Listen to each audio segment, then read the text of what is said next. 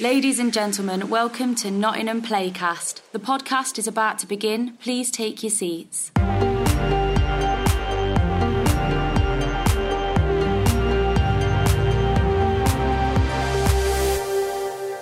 Hello, and welcome to the Amplify podcast. I'm Craig Gilbert, Amplify producer at Nottingham Playhouse. I'm once again holed up in my makeshift bedroom studio, having a series of interesting conversations with exciting theatre folk. Thanks for listening, and I hope you enjoy the show.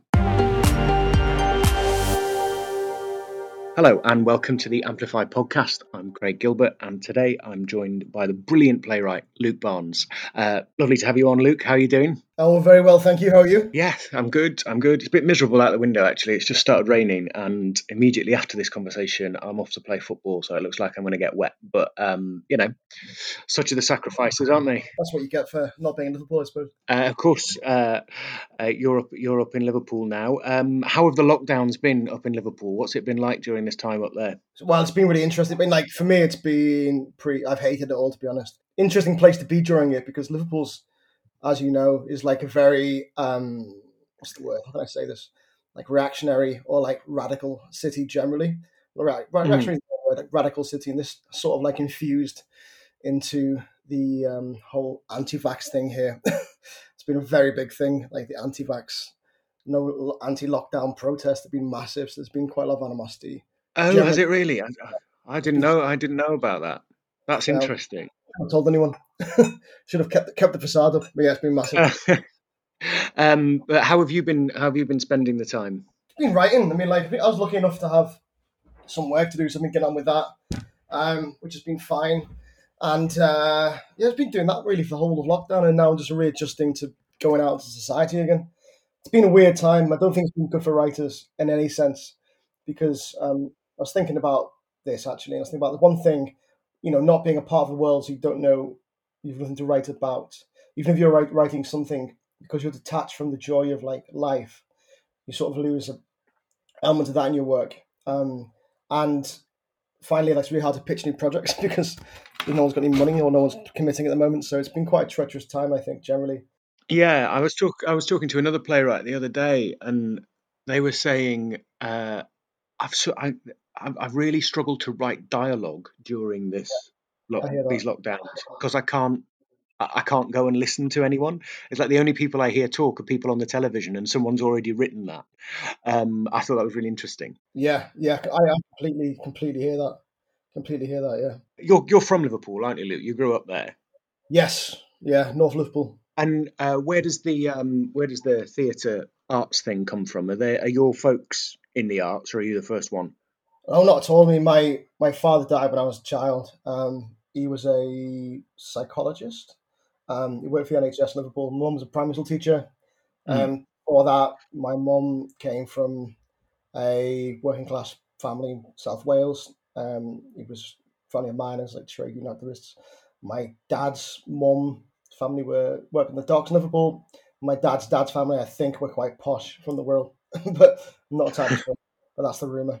Um, so yeah, no, I'm first generation in the arts. I mean, like, there's always been culture in my family. My granddad, my mum's dad was um, like my one of my heroes. And like, he was a uh, in the he was a uh, in the navy, joined at 16, World War Two, and came out, and then went into trade union activism in factories in South Wales. But he painted and wrote poetry and like knew all the words to uh, Merchant of Venice, and like you know, left school at 15 in a small mining town in South Wales. So um, and like that, so that that stuff's always been in my family. My you know my parents were into the arts, if not artists.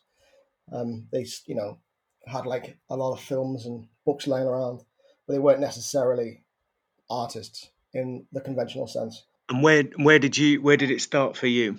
So I was used to be an actor. Like in in high school, I uh, got into like I did you know GCSE drama whatever. Um, I did like drama club. We did like plays, like mainly like musicals, and then like little like um you know monologue competitions and stuff like that. Um, did that. Then I went to National Youth Theatre when I was about 14, 15, uh, hooked on it. And like it was a big thing for me coming from like I grew up in a small town in North Liverpool, like very middle class, very white, very heteronormative, like atheist Christian type thing. You know, I think I've met by the time I was 18, like one, maybe like no maximum about three or four non-white people So like going to and you know only one gay person. He was closeted, so like very sort of like heteronormative, straight town, white town. Didn't meet anyone not like that until I went to National Youth Theatre.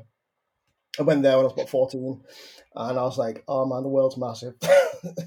and um, and uh, and then I was in Manchester doing a play um, with them, and I met this lad who went to this drama school in like a bunk bed in like a dorm in Manchester, and then I applied to it and went to drama school.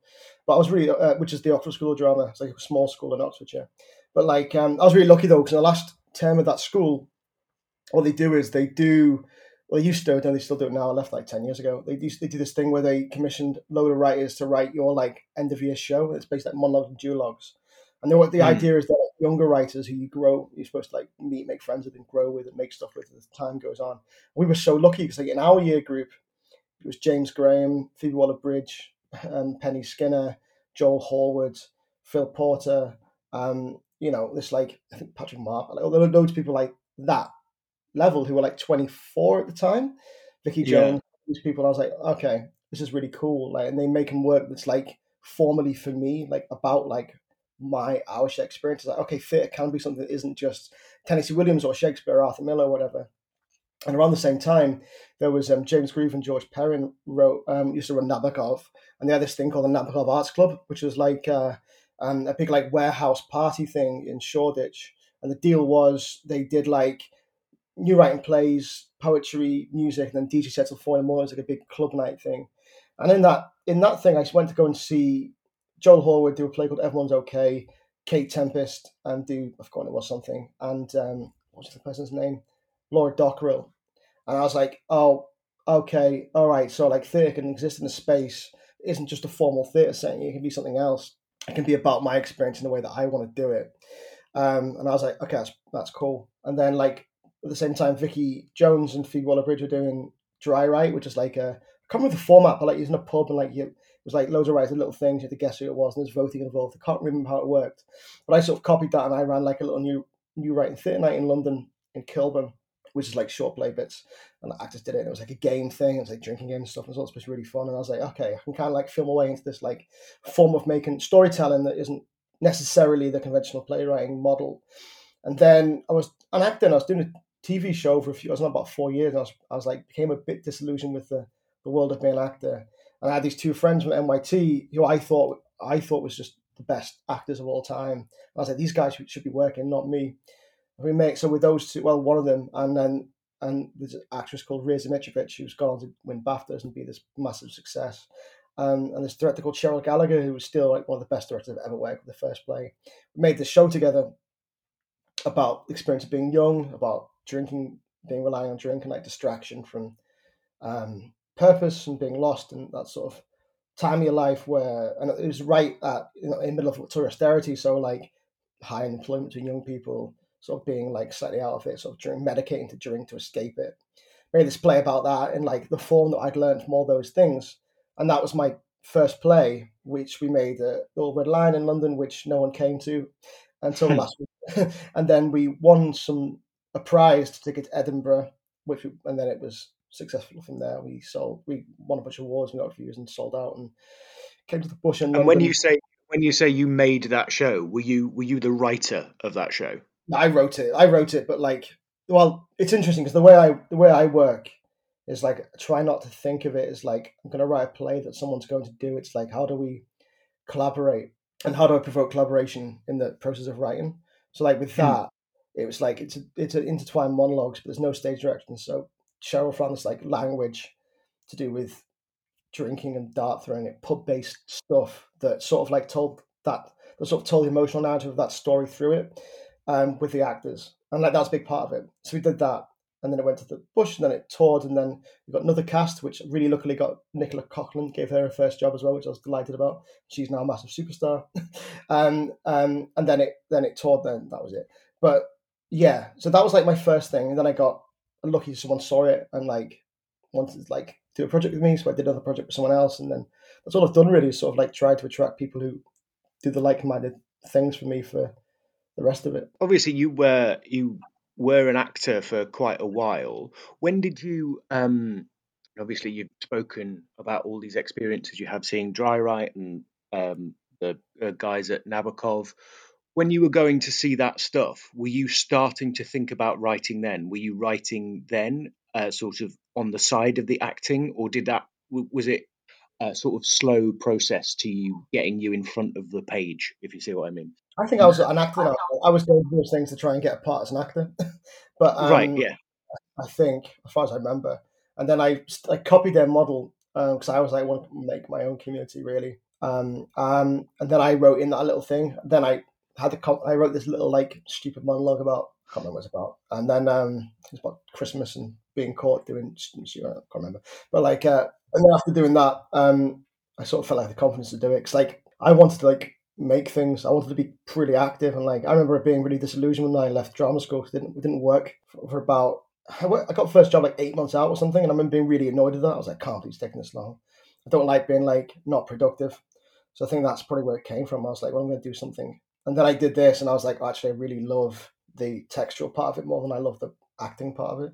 Yeah, and um, let's um, let's talk a little bit about form because uh, uh, obviously it's, it's super important in your work, and I know you're a big fan of uh, the work of John McGrath and what's that and what that has got to say to us as makers of theatre today. So I wonder if you can um, just sum up what your approach to form is when you're uh, thinking about yeah making an engagement with a with an audience with a new piece of work. So it's interesting because I think as you get older, your taste changes. But I think the fundamental question you've got to ask is this: It's like what am I talking about? So what's the theme I'm exploring? Why why am why is why am I doing this? What hope to get out of it? So if I want to talk about like for example loneliness in men, um, the act of me doing it is because I exper- I've experienced that, and maybe I might in the act of doing this play, other men might feel more at ease with themselves. So that's a starting place. And the next question is like, okay, what's a rel- what's like the best way I could tell the story to have the maximum effect of that at the end? So say in this instance, then your your target audience is like for example, like um, men in Liverpool to live here, or like women who are dissatisfied with the men in their lives, you know, could be better, whatever. Then, like because you're in this specific place and because you're in a specific theme, you have certain provocations what the form must be for your piece. So, like that means potentially you might do something. I'm making this up, but like it might be something that's like um, you know, might do a big musical, try a big populist musical to try and get the most people talking about it, and like being culturally accessible to like um, new audiences, um, all those things that might be the starting point for your play. So like it's all for me, it's about like trying to find the right form for the thing. You know, um, I'm about to do a show at these playoffs, which um, and like the, the, gesture was very diff- different for that. It was like, how do we talk about something that is about arrival and migration and taking refuge, and what's the what's like the the most accessible form for that. And it's not necessarily the big musical thing. It's something slightly more intimate and storytelling. So it's about finding the right form for it. But the question should always be for me, it's like how do we all how do we find um uh, how do we find the most accessible way into this conversation for this specific thing for the most broad audience?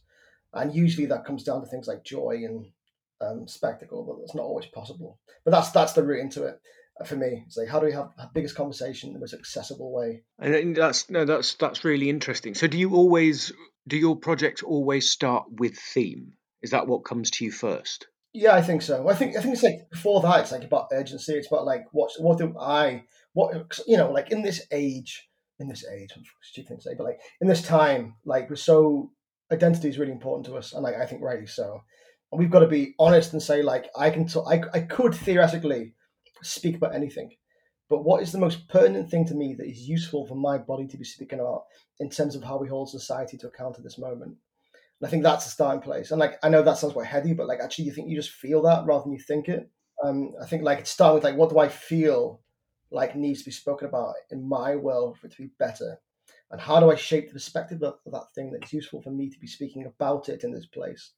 And that's the starting place for it. And then after that, it's like, okay, if I speak about that, then um, what will the impact be? Hopefully, and then it's like, okay, well, what would the piece look like? Okay, well, what what's the avatar? What's the character that could navigate this world? Okay, what does this person go through, and how do they change or fail to change at the end? And hopefully, after answer those questions, you might have a starting place for a play. And that's like pretty primitive. And then like my process always be like, okay, I've done this as a gesture starting place. Who might do this with me? then I find those people, and they'll be like, "Oh, but by the way, you haven't thought about this, this, this, this," and you're like, "Oh, course, of course, of course." And then you address those problems, and eventually, hopefully, someone can commit to go on the journey with you if you can answer those questions. Like the next question is like, "Why would this person be a viable partner?" And what it what is it in their remit for themselves that um, might be useful for this project? Um, what is it you look for in collaborators? Shared values is is the main thing. I think you can sort of muddle your way through a process, but if those values aren't there, it's game over. I think shared values, shared sense of like the specific project's urgency.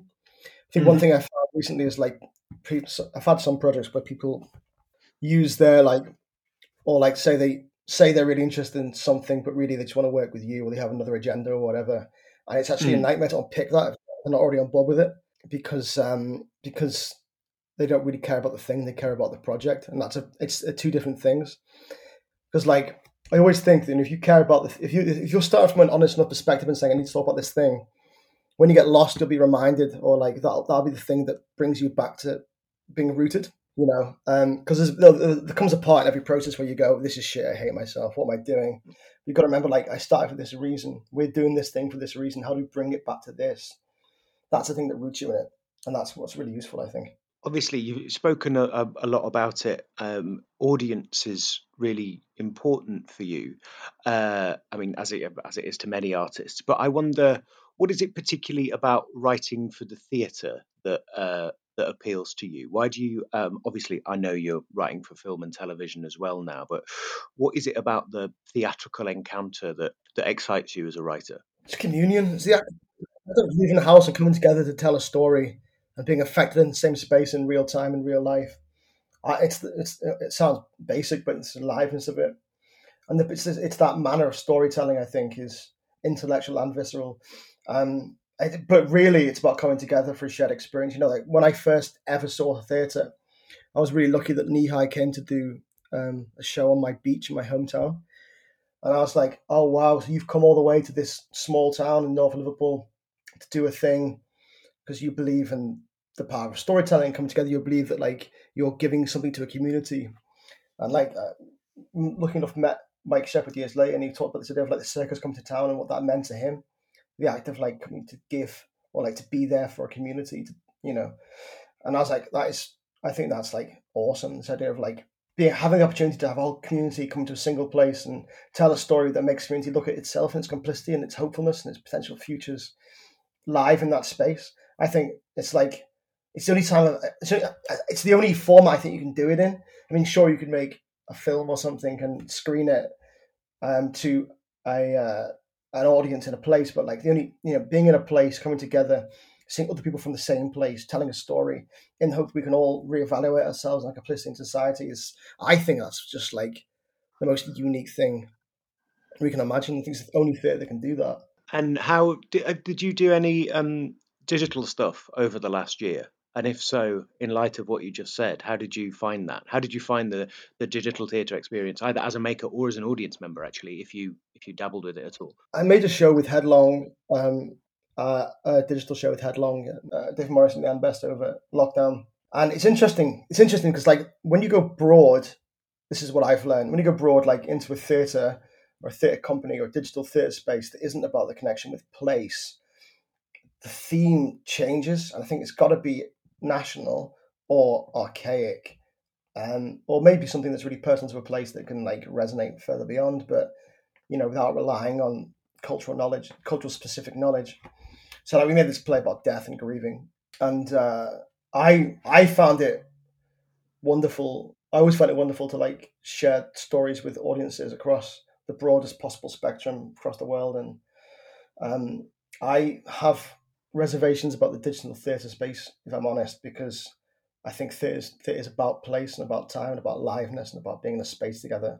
I think like the idea of filming and then streaming shows is fine as like an educational point, but like it's not the experience. The experience is being there. It's all about being there. The whole point of theatre is being there. And the danger we have with this thing is about just making bad films. Just doing things that films do, but really badly. You know, without the skill set, the craft, the knowledge, the science of film. You're just telling a story in a space and a camera. And for me, it's not comparable, really. I mean, it's fair enough if you want to film it and screen after the show's ended to try and get a few more people to see it or get some extra money, whatever. But you've got to accept that it's a lesser version of the original thing, and it's not a thing within itself. Is what I think about it. But I'm, the show we did with Headlong was an audio thing that was done via telephones. It was that it was sort of like a unique storytelling. But again, I wouldn't say it was theatre. I'd say it was own thing. And like, you know, I ask a big question whether theatre invests its money in doing these things or invests its money in, you know, tying projects to an to an exist to a production in a building. I don't know the answer, but like I think we lose something when we start to replace live theatre with a different sort of thing that isn't as good as or not the same thing when we are theatre companies and theatre buildings is my opinion. Maybe i'm just now older and uh, maybe that's it. Maybe i'm just becoming the person i used to rebel against. And obviously you've uh, i asked this question to everyone uh, who comes on the podcast. You've spoken about um, seeing Kneehigh in your formative years, as it were. Um, but obviously, a lot of people have been at home and they have been able to watch work online, but not you know go and see stuff in buildings. But equally a lot of emerging artists who listen to this podcast haven't been able to get out and make anything but um, it has been a great time for learning so i wonder in your early career and I know you're a pro- prolific reader. I remember seeing you in the cafe of the Everyman with a great pile of books beside you. Pretty much every time you were there, you'd have a great pile of books. Um, were there mm. any like books or resources that were particularly important to you as a young theatre maker when you were first thinking about making your own work and what that work might be? I didn't read John McGrath until I was about 25, so I've been doing mm. it 26. I've been doing it for four years before there to be honest, I just got to say, you've got to see as much as you can in in not much theatre, as much live performance as you can, and sort of like see where you fit in on that spectrum and read as much many plays as you can. But I think like the more you see live performance, the more you get a sense of like what you think your contribution to the world could be in terms of live performance. Because like you've got to remember that like loads of theatre makers through history are inspired by more things than just theatre. It's a very narrow canon that does that sort of like realism, that sort of like Norwegian, Russian Swedish, whatever realism. That's a very narrow part of the canon. The rest of the world's inspired heavily by other things like film, music, clown, opera, whatever. So thing like seeing as much live performance as you can is a good starting place. And the second thing is just like reading as many plays as you can to get a sense of like how the reading experience of plays feels and what mm. um and what and what those plays feel like when you read them and how you what your taste is within that one thing that Simon Stephens said when I did a workshop with him years ago that I thought was bossy was like um, when you see art or like when you see theatre, you've got to ask yourself two questions: like what would I steal and what would I do better? And this gives us like a way into like making the process of like engaging with art really active and educational because we start to go. I love that. I love that. I wish my art was more like that. So we're like, okay, say I go and see Brand New Ancients by Kate Tempest, and I love the epicness that you talk ordinary life with, and I love the language that exists with them. Like, okay, my work could be that. You know, when I go and see something I'm less excited about, like I don't know, I'm not to shit on plays in in public, but like um, you know, and I'll be like, okay, well, those characters to me feel like they're perpetuating a narrative of the North that I don't like. That's not helpful. So my work's going to be the opposite. So there's two reference points. You've got like I want to make epic plays about that celebrate working class life. I'm going to make the North colourful and boundless and rural, all those things. You're like, okay, this is a starting place for us to sh- find out who we are. So the point of like reading plays and like reading theatre books or whatever, which I, I yeah, which I can recommend a few, but like um, all the second is it's like that we shape our idea of who we are. But it's not about learning to do plays better. It's about learning who we are as artists, what our taste is. I think like for me, the the, the, the theatre books are like John McGrath, Good Night Out. Unfortunately, it's annoying because like some of the other people I've really I really like the book have recently been exposed as awful people, so I don't really want to recommend them. But um, I think there's other Brecht stuff as well is worth reading. But I, that's the main one is John McGrath. Ostermeier's book's unbelievable. That's well worth a read. Yeah, the one that's written with the um, uh, Peter Boenisch. Is that the one you mean? The... Yeah. I yeah. So. Uh, yeah, that is a that is a that is a great book. Uh, I think particularly the um, the essay in the early part of that book that he wrote when he first took over. Uh, I've forgotten the name, but the little theatre at the Deutsche Theatre that he ran before he ran the Schaubühne, where he uh, his manifesto for running that, I think, oh, is, brilliant. uh, he talks about making theatre with the quality of a knife. I think it's yeah, it's a great essay. Well, uh, I think that book is called The Theatre of Thomas Ostermeier. Is that right? Something like that. But anyway, it's it's um, uh, for those people listening, it is well worth uh, getting a hold of and reading. Uh, the oh Baracke, that was the name of the theatre, the Baracke. Uh, his manifesto when he first took over that theatre, because it is a great provocation uh, to those of us that are uh, trying to make work now. I wonder, Luke, uh, can we just uh, shift focus for a moment and think about um, process? Uh, and I mean in a very nuts and bolts kind of way. So let's say that you've just started work on a new play. What does um, what does a working day look like for you? I'll start the process. So I'll start. You know, I said before about that, like two page. Like I'll get the ideas down. Like, what? Who am I? What am I doing? This? What type to get out of it? Blah blah blah. I'll do that with like two pages and then I'll knock that back and forth with you know with a story at the end, like knock it back and forth with whoever I'm doing it with until we're both happy with like the proposal for the thing. And then I'll just sit down and write it because hopefully I'll have character, story, form, all those things nailed down at a really early point. and then I'll write it, and then we'll just keep noting it and keep like having reactions to it and responding to it. It's ready to go. And like to be honest, I I kind of like wish I had a better process, but um I don't. like you know, I, especially moving into film and TV, they, they t- you need more time, and I'm so slow because I'm like, I need to just like think about it and like have conversations about it until it's finished. Um, but uh, yeah, so my process is like I will I'll write a first draft and then I'll I'll read it back and I'll keep reading it to myself until I uh, don't notice anything anymore. Uh, and then I'll be like, okay, it's finished, and I'll send it off, and I'll get a million notes back, like, fuck, I'm such a bad writer. and then I'll do notes, and I'll be like, it's finished, and then I get loads more back, and they'll be even bigger than before, and I'll be like, oh my God, I'm so awful. And then that process goes on for four years, and then, no joking, you know, no, maybe maybe not joking, really, about three years, and then I'll finish it, and I'll be like, I'm amazing, I did this all alone. but um, yeah, um, and then I'll be like, oh, um, uh, no, I'm joking. I'm not. I'm not joking. That thought does cross your mind. Then you realise that literally loads of people have fed into this process that you ended up with this thing. But I'm really collaborative. I know other writers who are like, I'll do it once and then that's it, and then you pay me and I'm done. But I can't work like that because I don't think that I could answer any questions on my own better than five other people could together. Especially for so many reasons. For so many reasons, not just in terms of like you need conversations to try and elicit rigor, but also like you need diverse conversations to elicit rigor in a sense of you know interrogation from other perspectives than just your own. You need that sort of like you need those voices that don't operate and see the world and navigate away through the world that aren't like you to do it together. Otherwise, you're only going to get a one dimensional piece. That's what I think. Maybe you want that in certain circumstances. I think when it's like you know um, uh, more homogenous groups coming against oppression or like standing against the status quo, you need those homogenous groups. But in my work, mm. like I don't think anyone wants to hear you know a group of 30 something white boys talking about their opinion on it. I think my work has to has to be the product of diverse rigor. Otherwise, it's kind of pointless. And uh, I just want to pick up on you said uh, just then that you'll uh, you'll have a have a document, a theme based document, and you'll knock that back and forth, and then and then you'll have story.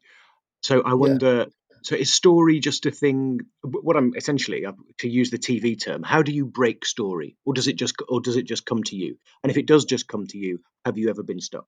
Something I've, I've got to get better at. Because like my, I, I, my understanding of structure is I have, you know, my story structure is character exists in a character exists in an environment makes them suffer, and they have a vice or something they've got to conquer in themselves and then something happens to make them um, something something happens to make them realize they're suffering and to do something about it. Then they start doing something about it, and it goes bad, and then they try again, and it goes bad, and they try again, and it goes really, really bad, and then they try one last time, and they also conquer their need or fail to conquer the need, and then fail or succeed to conquer their objective, and then they crack on with, and that's the end of the story. That's like a very Western sort of like approach to it, and I do think it works. I do think it works. It's there's a reason we read stories like that. Um, and you know, I want to learn to try and some other some other structures out, some other story structures out. But um, depending on what I'm doing, um, and like it depends on form as well. So like it might be that play isn't like that. It's a collection of monologues or fragmented dream where it's all one second longer. It might be that, you know, it's all a fantasy, so we're just really not conscious like Kerouac. I don't know. But like for me, I, I love story um, and I think that my stuff works its best when it's story driven rather than the fragmented stuff. But that's um, that's that's just me. That's my understanding of story anyway. Um, I, I got it from David Lan, I think, or Simon Stephens. I can't remember one of the two. Uh, you know that that is that is um uh is that's yeah David Lan's uh, brilliant sort of 200 word paragraph on story structure is essentially all you need to know if you want to begin yeah. uh, big, attempt yeah. writing a play and yeah it's it is very much that um and obviously uh a couple of years ago before the pandemic now you were starting to direct theatre as well is that still something you're doing I haven't. Well, I haven't. I directed one about 2019, I reckon, and I'd do it again for sure. But like, you know what? Like, it's. I lo- I loved it. I loved it, but it's it's hard work.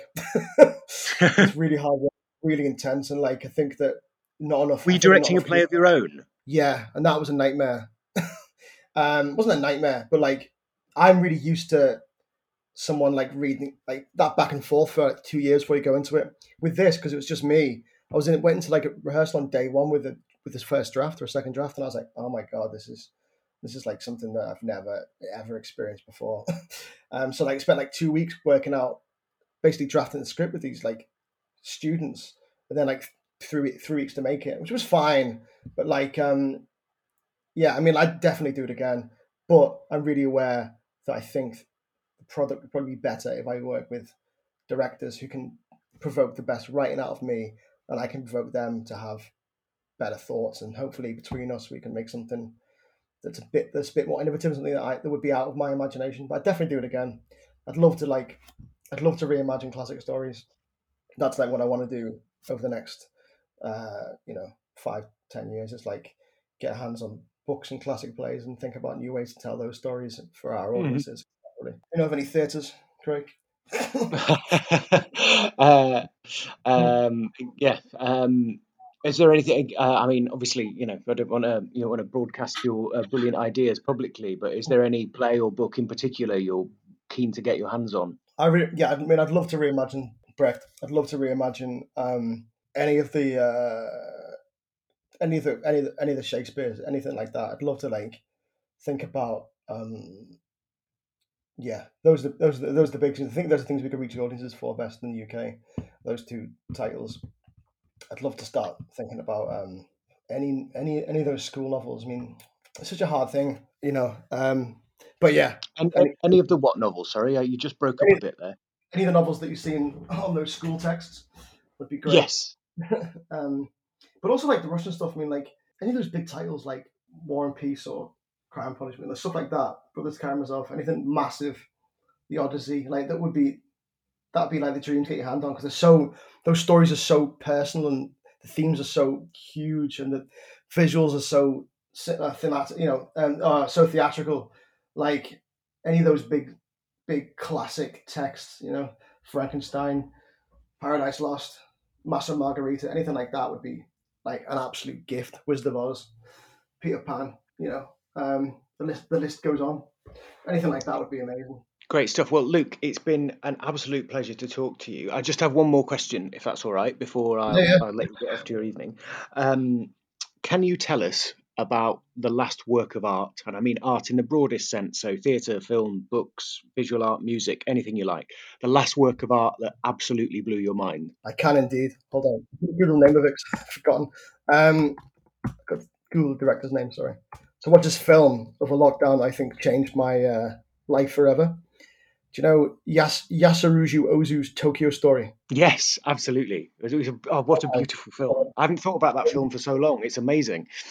Uh, I watched it over lockdown, and I was like, you know? It, it, it's one of those. It's, sometimes you watch art, and it makes you rethink two things. In two things from an artist perspective, like how I treat art and how I treat life. I think about. I watched a few of his films. I watched um, Good Morning and something else, and I was like, oh my god, this the sense of space and time in these films is just mag is magnificent. You know, we don't do that in the West. We don't have that space and time in storytelling. We don't allow characters to just sit and exist. We don't allow ourselves to sit and exist either. you know, and we and like the thing about the space and time in Tokyo Story is like it's the time and space that they don't spend with each other with their parents. That's why they, they miss out on like what life is. They're too busy for life, and it's the same for us. Yeah. Too busy, too busy to allow ourselves that space and time to like really feel our relationship with people and really like treasure life and really treasure the like the gift of being able to exist in space. Like I, I thought that film absolutely blew my head off. I thought it was amazing. Great stuff. Um, well, thanks so much for taking the time to talk to us today, Luke. Uh, it's been an absolute pleasure. Yeah, no, thank you. Brilliant. Thank you for listening to this specially recorded episode of the Nottingham Playhouse Playcast Amplify podcast series. To find out more about the Amplify programme or the rest of our work, visit nottinghamplayhouse.co.uk. And don't forget to subscribe to the podcast for all the latest episodes as they're released.